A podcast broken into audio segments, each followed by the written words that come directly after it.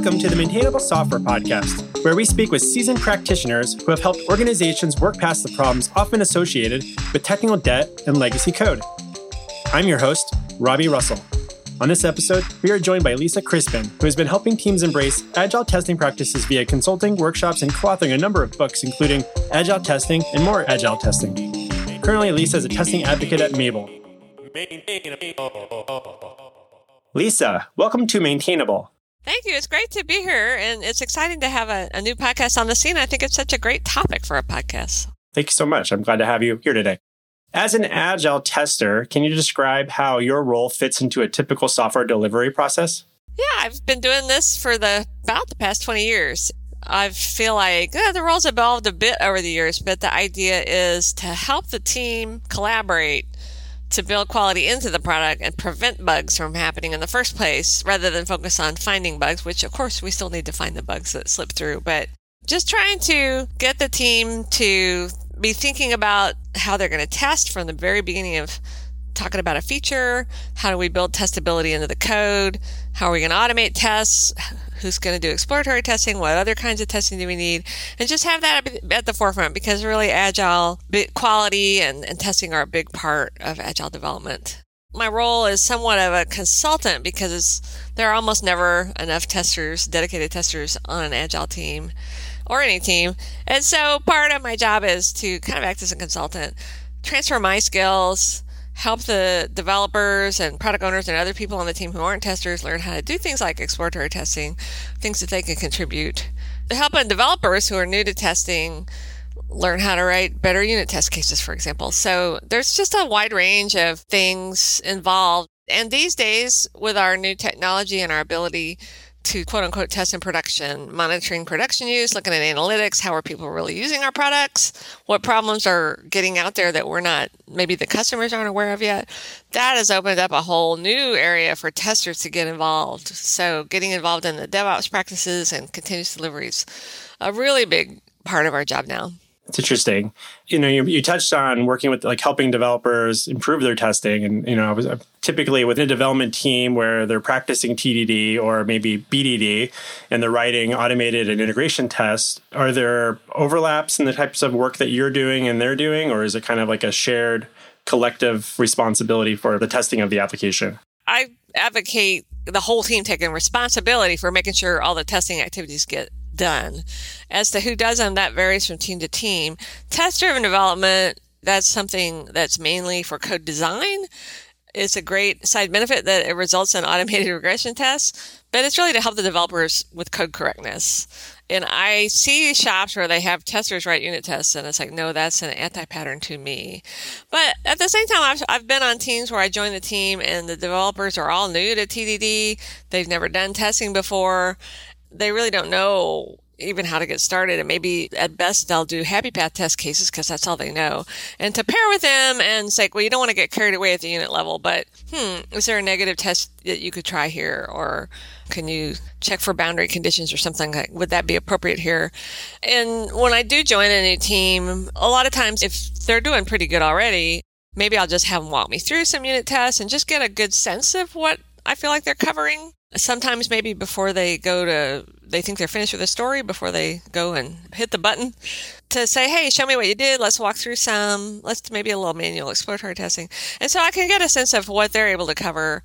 And then the higher level tests like api level service level integration getting into the ui level the team's going to decide who's going to do those tests. So most teams i've been on in the last 20 years the developers did tdd they automated the API or service level tests, but the testers collaborated with them, specifying the test cases. So I, as a tester, specify the test cases for a story and work with the developer to actually write the fixture code to actually automate the test. You know, send the inputs to the production code, get the expected outputs, or get the actual outputs compared to expected outputs. So I personally prefer that as a collaborative process because the most important thing is it makes sure that we have shared understanding of the feature and we both understand how it behaves and we have a question, then we can go talk to a product owner or business stakeholder or designer and get that question answered.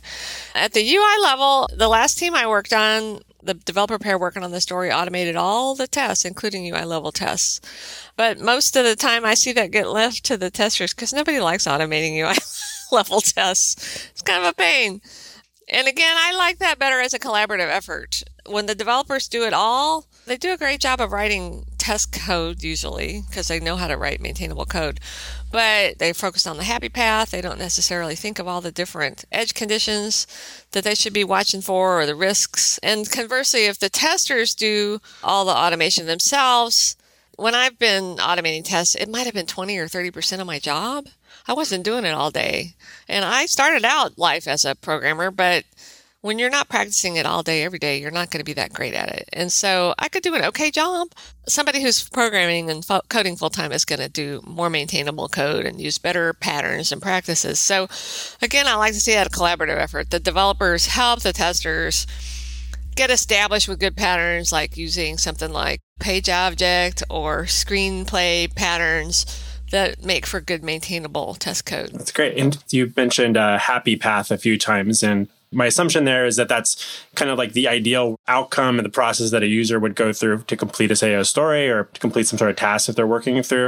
Yeah, it's just how you expect that piece of code to behave or that feature to behave. But not necessarily throwing some wrenches into the process. Exactly. Like what happens when a user does something unexpected? I mean, in my experience, I feel like as a developer or programmer, you kind of have to have that attitude. You have to be optimistic about it.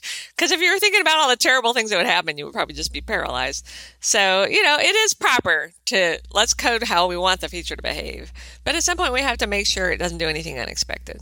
Right.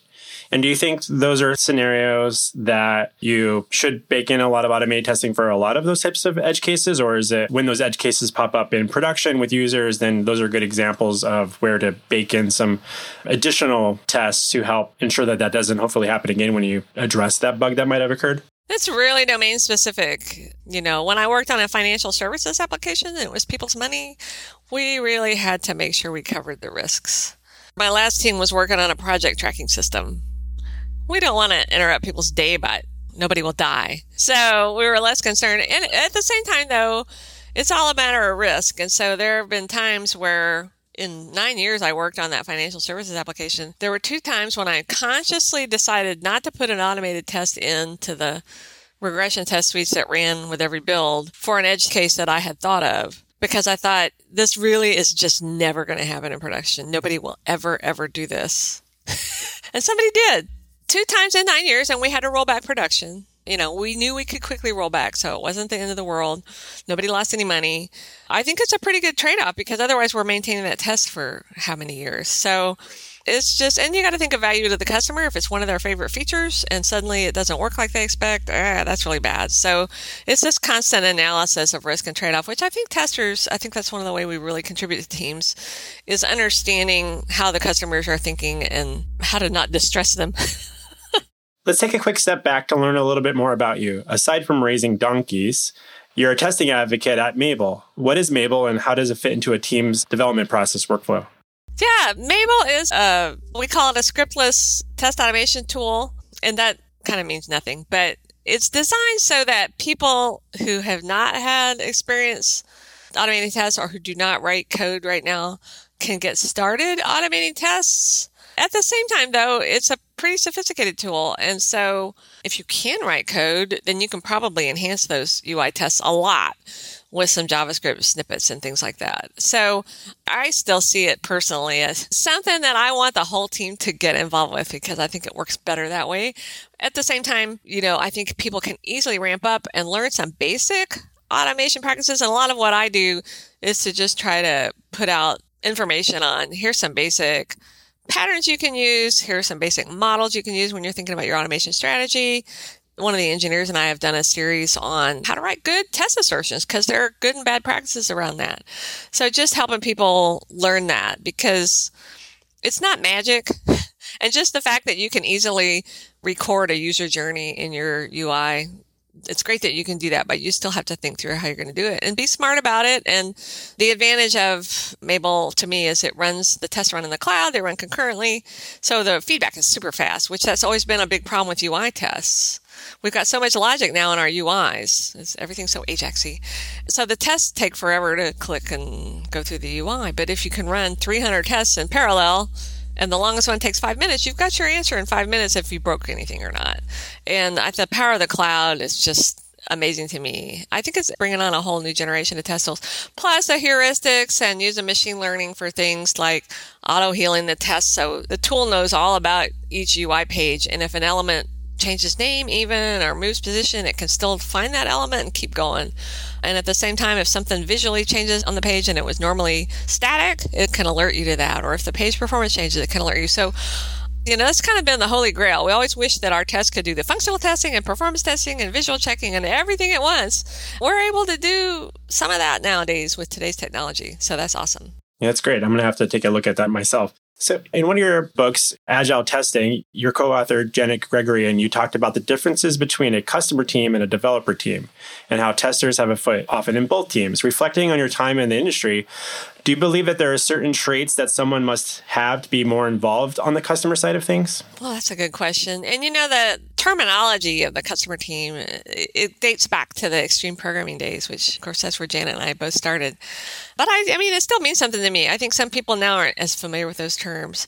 I definitely think people as a tester or a business analyst, and I think there's a lot of overlap in skill between testers and business analysts, just being able to see things from the customer perspective, to see the value of the application and how is it helping that customer do their job. And also the value to the business. So how's the business making money? Because we all have to get paid. and so understanding the business needs and asking, again, we're more pessimistic. So, question I ask a lot about a new feature is if we implement this feature, what is the worst thing that could happen? Elizabeth Hendrickson has a, a game called Nightmare Headlines. Like, what do you not want to see on all over Twitter tomorrow after you release this feature? So we're kind of the bearers of bad news and we're kind of pessimistic and, you know, curmudgeonly, but it's really, that's why we want to make it a collaborative effort of we need all these viewpoints. So we need that optimistic developer. Wow. Yes, we're going to get this feature right out and it's awesome and then at the same time balancing that with well we have these risks that we need to think about at the same time and make sure that we're comfortable with those. Yeah i was curious about that. I was just wondering if you had any thoughts of i know that in the software industry there's you know for a long time i think that stereotype of a typical programmer you know putting their headphones on and kind of maybe being you know, maybe not the types of people that having soft skills to put in front of customers to be part of those conversations. And I was kind of curious if you felt like there was any weight to that over the years, or if you felt that's just been more of a over generalization in some ways.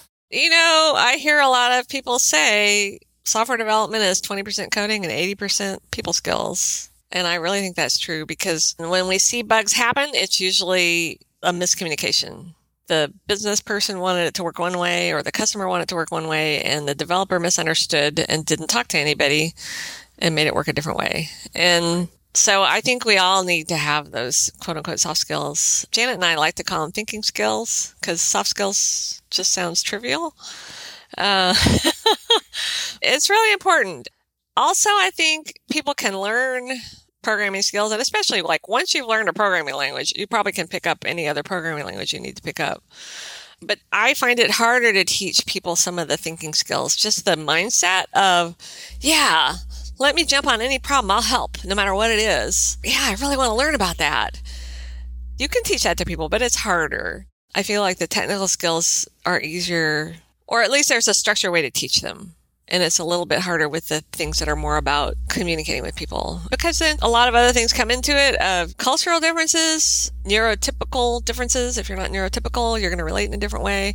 Yeah there's a lot a lot of different things to think about I feel like this has been a good conversation in the last several years. And I think there's more conversations about how we shouldn't just assume developers don't have these thinking skills, soft skills, however you might want to phrase that. But it's something they can pick up at some point in their career. And one thing that I've noticed is like it's been good for my organization is that we've ended up hiring people that software development wasn't their first career. They had had a different career for 10, 15 years or so. They made this transition. They already learned how to collaborate with people on a different business level type of thing. And I'm not saying that all developers like lack thinking skills or soft skills. It's just when we hire people that tend to already have a career working with other people and not necessarily working within a team on code all day, that they can bring in some different perspectives. And I think that's been really helpful. And I'm like, it's not something I have to train people if they've already picked it up in their life. And I think one of the common patterns that I've, I've spotted a lot over the years that where I think the stereotype can hold true is when you're, say, in a customer meeting or client meeting with folks, you're talking about maybe an underlying struggle or a problem with the software, the product you're going to build. maybe a client is outlining their need. Developers might sometimes too quickly start thinking about how they're going to specifically solve it with a specific approach rather than maybe suspending that desire to solve the problem right away, but to actually sit there and just think about the problem and why are we going to do something about this and then build something that we hope will address it. And we can get to the how later on. And I think that's often been like an example of where I've seen that. And I've wondered how testers or design strategists and other people, other roles in a software development team are often the ones you put in those conversations because of that. And I think if developers want to be able to participate more in those conversations, I think sometimes it's just suspending the how a little longer than they'd probably feel comfortable to. Yeah, I think that's a good point. And and I, I want to throw in here, it doesn't mean that introverts can't be developers. We can still be shy, but yeah, communication skills is more than that. I think you're right. There's a temptation to solve the problem right away because we're, you know, we're problem solvers. And that's why I really like some, the frameworks that help us back up and think about what's the purpose of what we're doing. So things like impact mapping, where first you think about the why and the purpose and the goal example mapping when we're discussing user stories and, and let's start thinking first of all what are the business rules? Give me some concrete examples of how those business rules behave. When we start breaking it into that i think it helps everybody on the team including developers get that shared understanding of what do people really need and back up on how to implement it. But i've seen product owners have the same temptation though one of my favorite stories is when the product owner came to our planning meeting and said, You know how you put in this feature to, with discount codes a while back? So, so that we could give people like 10% off or something. And we're like, yeah, yeah. We were. He says, well, we need to have negative discount codes because there are some things we need to charge people more for. And we're just like, negative discount codes? So it's like, okay, let's back up. What is it that you really need here? Well, it turned out they wanted to add some new services and they wanted to charge for them. We're going to solve that problem not do something crazy weird like make negative discounts. So, you know, I think a lot of people in a business were keen to get something going and, you know, it's kind of like technical. We want to cut some corners here. If we do this a quick and dirty way, we can do it faster instead of thinking about if we do it that quick and dirty way, we're going to be paying for it later because somebody's going to come in the team in six months and go, what is this code that makes these mount, uh, negative amounts positive? yeah, that's a weird one. so I'd imagine from a tester's perspective, you might see patterns emerge in software over the years in regard to technical debt in software projects. How does your team define and talk about technical debt? You know, I'm pretty new to mabl, and what I do know is that they try to avoid it because it's kind of a value on the engineering team of take the time and do it right. Not that there's one right way, but do it in a good way. It's worth the extra investment of time. Even so, even when you do that, you know, when you're doing something new, you don't always do it the best way. And that's happened to me on other teams where, okay, we're going to use a new architecture. We've got this terrible legacy code base. We're going to do a much better way. And we do that. And after a year, we look back and go, yeah, that wasn't so good. so sometimes you are incurring technical debt you didn't really mean to. It's still a form of technical debt. You know, I've been on teams where we consciously said, okay, we're going to do this a quick and dirty way because a customer is really feeling pain and this customer is paying us a lot of money. so we're going to, we're going to do that, but we are going to right away prioritize a story or an epic to, to redo that the correct way. So we're not going to lose sight of it. Uh, and I think that's how most teams cope with it in a healthy way because sometimes you just have to do it. But the sad thing is, I see in a lot of teams is they want to cut corners by, okay, well, we're just going to do the code and we're not going to write it. We're not going to automate any tests or we won't test it and we'll just keep a lookout in production. Eh, you know, sometimes that works and sometimes it doesn't. And, and it's a slippery slope because as soon as you start getting behind in the, some of those testing activities, like I see so many quote unquote agile teams where the testers are testing an iteration behind. So the developers are finished with the story, they pass it off to the testers. It's a mini waterfall. The testers tested the next iteration and then they send the bugs back. Well, now the developers have to task switch and remember what they did two weeks ago and fix those bugs. Meanwhile, we have opportunity costs. We're not getting new things out to production. The customers are impatient. So that's just a mess. And it just gets worse and worse. It's a, it's a death spiral. I bet. In what other ways have you seen technical debt impact our software's end users? I think it's mainly that they just stop getting new value. You know, they expect the product to continue to give them new wonderful things. And, you know, I was on a team that did a complete rewrite of the product that took 18 months. So in a pretty competitive product area, that's just terrible. and I admire the desire to have a better code base to work with, but I have not seen those complete rewrites ever work. I, I much prefer the Strangler pattern where it's like, okay, well, let's do the new features in a new architecture in a new way and see if that works better. I've, I've kind of forgot the original question now that I thought about that horrible experience. that example in the big rewrite projects, do you find that it really helps to have some testers in that process to help manage that process really successfully? Because I think if you have that expectation of you're replacing a whole application or like how to make that like a seamless process from the end user's perspective or or usually in that process taking this as an opportunity to cut out a lot of features and how does a tester play a role in that well, uh, when that decision was made, there were no testers on the team. But I mean, later on, there were attempts to do other not so major rewrites, but rewrite some significant part of the code. And and I, uh, you know, all I did was, I mean, I'm not, I'm not the decider. It's up to the business, but I could say, see, you know, this is another thing they haven't once. It's like, oh, let's rewrite let's reactify this part of the UI. We'll reactify this feature in the UI. It looks so small. So let's, that's a three point story, which to us was like two days. During the meeting, I'm trying to like, wait, wait, but nobody would pay any attention to me. So afterwards, I started writing testing charters. And I wrote, hmm, I think I wrote about 30 testing charters because they were going to rewrite it. So we had to, we had to test every single part of that feature. And there were 30 things I could think of right off the top of my head. And the product owner looked at that and said, hmm, maybe it's not a three point story. And, you know, unfortunately, they pushed ahead with it. It took six months.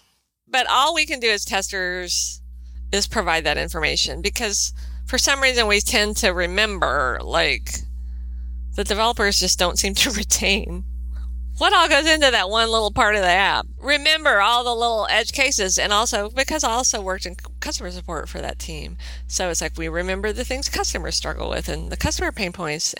And so we can provide that information and it's up to the business people they can decide to go ahead with it. But, you know, after a while, they started listening to me more.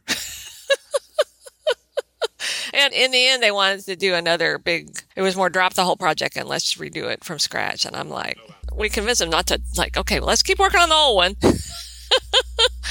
let's not drop our poor customers. And in the end, they, they did abandon that effort as well. So, you know, it doesn't feel good to be right when the team did not succeed as well as that they wanted. But, but you know, at the same time, when you have a lot of technical debt because you have some of it is just having a really complicated code base. And if you have a real challenging business problem to solve and your code base is really convoluted and hard to work with just because of the nature of what you're trying to do, the engineers get tired of working on it. You know, they want something fun and new to work on. And, you know, like there's this tendency to say, okay, well, we were using this JavaScript framework. Let's switch Java. Let's do React now. Or, well, let's write everything in a functional programming language because that's new and fun. It is an attempt to try to keep the engineers engaged, and I get that.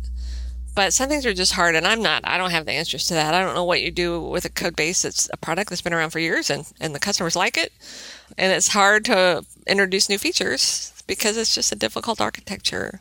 Yeah, it's a, it's an interesting thing that that happens in our industry where there's always new tools available for us to use, and I sometimes wonder if a lot of the motivations that the say the engineering team might have is prompted from you know desire to being curious about learning and using new technology versus whether that's good for the business or good for their own resume long term. I mean, I have developers since we focus on a very specific technology that's say not hot as it used to be a decade ago I know that even my own team feels that way. Like, well, I'm not getting a chance to use some of this other technology. I might not be hireable or something. And, it, and that's an interesting trade off for the business to have to figure out how to like, how do we make sure we're taking care of the business, but also making sure that we're keeping our developers engaged and want to be here for a, long time and, and, continue to keep contributing. So it's an interesting thing to, to navigate, I think. So it happens to testers too, especially people who are engaged in test automation, because it's like, oh, I want to learn this tool because it'll look really great on my resume. and it may not even be an appropriate fit for this particular team, right? Um, I think I think we're all tempted by that. Yeah. Do testing teams take on their own form of technical debt? That's say not specifically code. Well, I don't like to have separate testing teams as a rule. I think testers should be embedded in the software team because testing is not a separate activity. It's part of software development, just like coding. But that said, I mean, test automation obviously is subject to the same kind of technical debt as production code. It's just test code. And it's maybe even more serious because test code is our living documentation. It tells us how the system works it's a great opportunity to do it in a way that's really readable and maintainable because then you can bring people, new people in the team and they just look at the test and they understand what happens. Or operations people can look at it and say, oh, that's how it should work. Okay. So that's really helpful. I guess, like I said, that slippery slope of you're always running behind and the test, the team has slipped into a mini waterfall thing and it's like, oh, we got to release tomorrow. What gets cut down? Well, the testing and we really want to do a good job of exploratory testing, but now we don't have the time to do that. And so it's, you know, everybody talks now about shifting left and shifting right. You know, I think building products and building features and learning from production is an infinite loop. I like that continuous delivery model of it or DevOps model of it. And I guess you could say left or right of the loop. But in testing, we've got to be involved. This has always been true, even in waterfall days. We have to be involved from the very birth of an idea and questioning those ideas and testing those ideas all the way through to okay, it's out in production. How are people using it? Is that what we expected to happen? Is it bringing value to these people? Is it doing things we didn't expect? And oh, this is we better roll it back. So, so we need to be involved through the whole thing, and it's tough because over the years, a lot of times testers were just people in the corner doing manual regression tests from a scripts. That wasn't very valuable because we could automate that. But that's what people think of when they think of testers a lot of times. So it's up to us to raise the bar professionally and show how we really can contribute. That's great. I'd like to switch gears for a moment and talk a little bit about legacy software projects. Let's say there's an app that has been running in production for several years, but has very little to zero automated testing in place. Let's assume that most of their testing has been inconsistent manual user click testing by various people on the team over the years. That engineering team is trying to figure out how to best start taking some actions to get on a better course. Do you think that they should start more on the unit level or uh, or somewhere higher level initially? Oh, I have lived this. My team back that I joined in 2003, it was the whole business plan depended on the software, and the software was terrible. and so the company got smart. The co-founders got smart and said, "Hmm, we've heard of this agile thing. Maybe we should try that. And who can we hire that would be good at agile development?" Oh, we hear Mike Cohn is good. I don't know if you're in the agile community, you probably heard of Mike Cohn. So they actually hired Mike Cohn and he hired me and here we are but he's a believer in a self-organizing team so here it's like here team i'm going to give you all the support and training that you want and need but here's what you've got we need to start creating new features first of all what level of quality do you want to commit to that was the first question he asked us well, and everybody says quality. Yes, of course. It's like mom and apple pie. But what is meaningful to you that you can really commit to that no matter what happens, you're going to solve the problems and get it to happen. So I think that's the key. And when the team is committed to that goal, what do you need to do? Well, we decided the XP practices have been shown to be good. So we decided to adopt those. And, you know, we were using Scrum. So we were doing that framework. So we decided test driven development. Yeah, that's a thing. That's what we need to do. Well, that's really hard to learn we brought in a senior developer who'd done it before, but most of the people had never done it before. So we brought in training. We had expert training in it. We had people had, they had, Mike told us, you have all the time that you need. I don't care about deadlines. I don't care about getting features out. You've got to learn how to do this, which is really what needs to happen. And at the same time, we've got all these bugs and manual regression tests to do. So what I did is I went to the business and said, what really has to work? What are the critical things that have to work in this app? And they gave me a list of like 20 things. So I went and wrote manual regression test scripts for it. And then every two weeks when we released, I divided those up amongst everybody on the team, including developers and DBA and the product owner and everybody, Scrum Master, and we did those tests together. Then I started automating the UI, I am the same tests in the UI using a tool that was pretty simple. They were mainly happy path tests.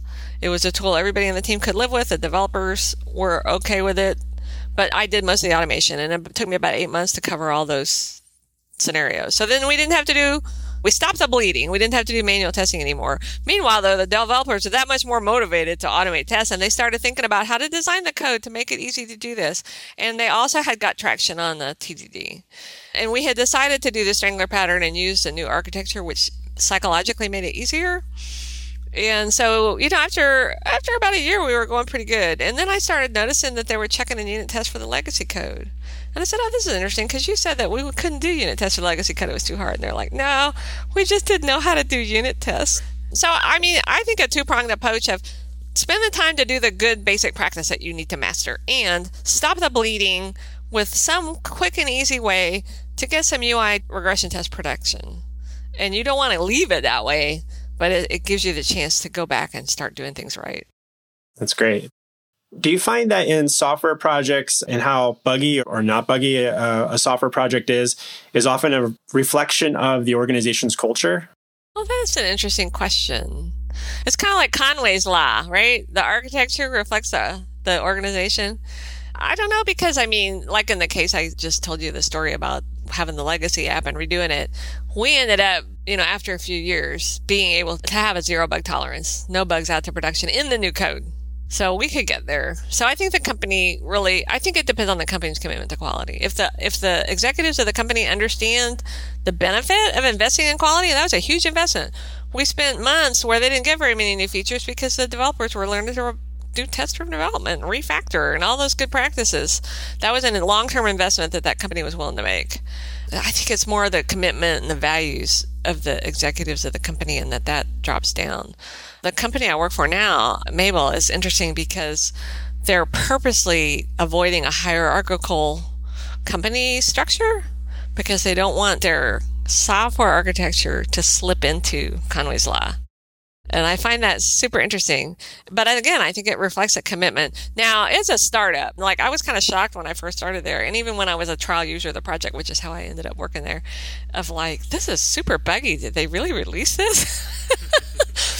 but the deal was their customer support is so great, and customers can get help in a second, report a bug, and the bug can be fixed in a few minutes well, then the customers aren't really feeling pain.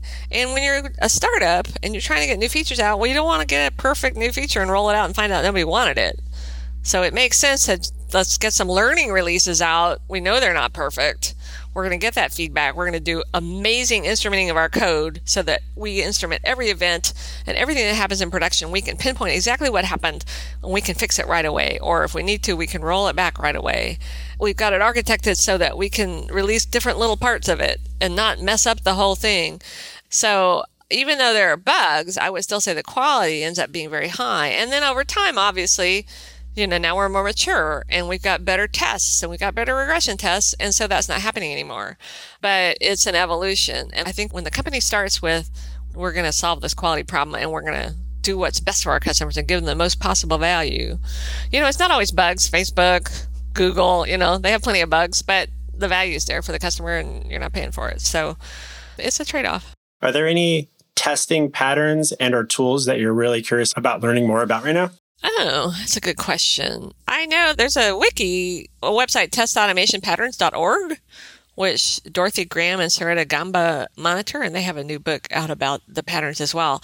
And there are definitely some patterns there I haven't used that I would that I would love to investigate more. Yeah, I'm always learning more about it, just collaborating with the engineers. So I'm hoping I'm hoping my Steve Vance, who I've been working on this blog series of, you know, great practices for test automation patterns for assertions, especially learning more from him because it's really great to see it from for me from a developer's perspective. They have a different viewpoint, they think differently, so That's great. So let's imagine that there's a handful of programmers out there listening to this episode right now, and they have some concerns about their product that they're working on, and that the product owners or managers aren't prioritizing some of the underlying technical debt in their code base. For example, perhaps they've heard not right now a few too many times and are feeling like it's not worth asking again. What advice might you offer them on how to take some action today? Well, again, this is the ease of doing this also depends on, you know, if your management understands the value of quality and why it, why it saves you money in the long run and gets you more profit because you've got features out to customers. But I just say try to put it in language they understand, and that's why the technical debt metaphor is so powerful because business people who aren't technical can, can understand the idea behind it. It's like, it's just like paying interest. And just to break it down, I mean, you know, we've got tools now that, well, we have had for years that will kind of analyze the technical debt in your code and put it into a money value. So that's helpful.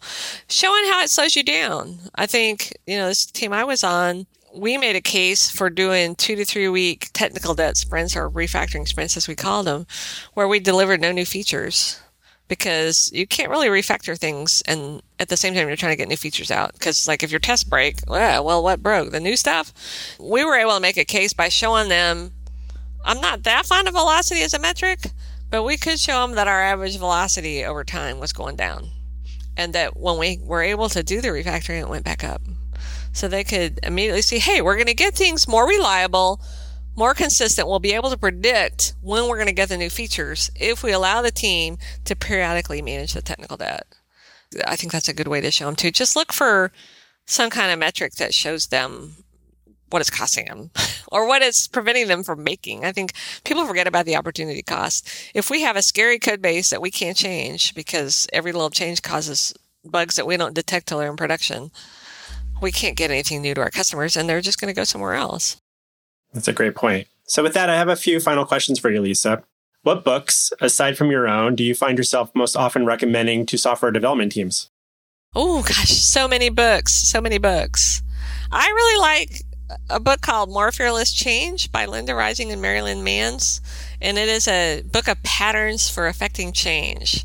So, for example, if you have the problem of we have a lot of technical debt and we're not getting time to manage it, you'll find patterns in that book that will help you approach managers and potentially affect change. And if one pattern doesn't work, you can try the next one. So I love that book.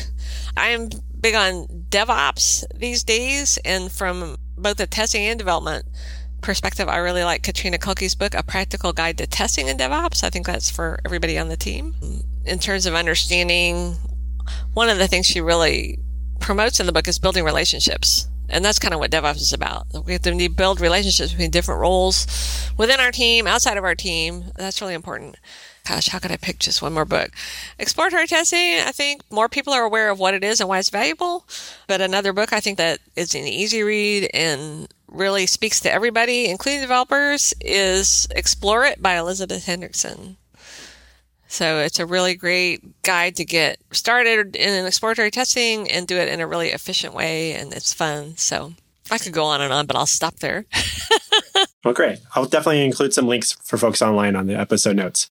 And where can people learn more about you? Well, I have my website, lisacrispin.com.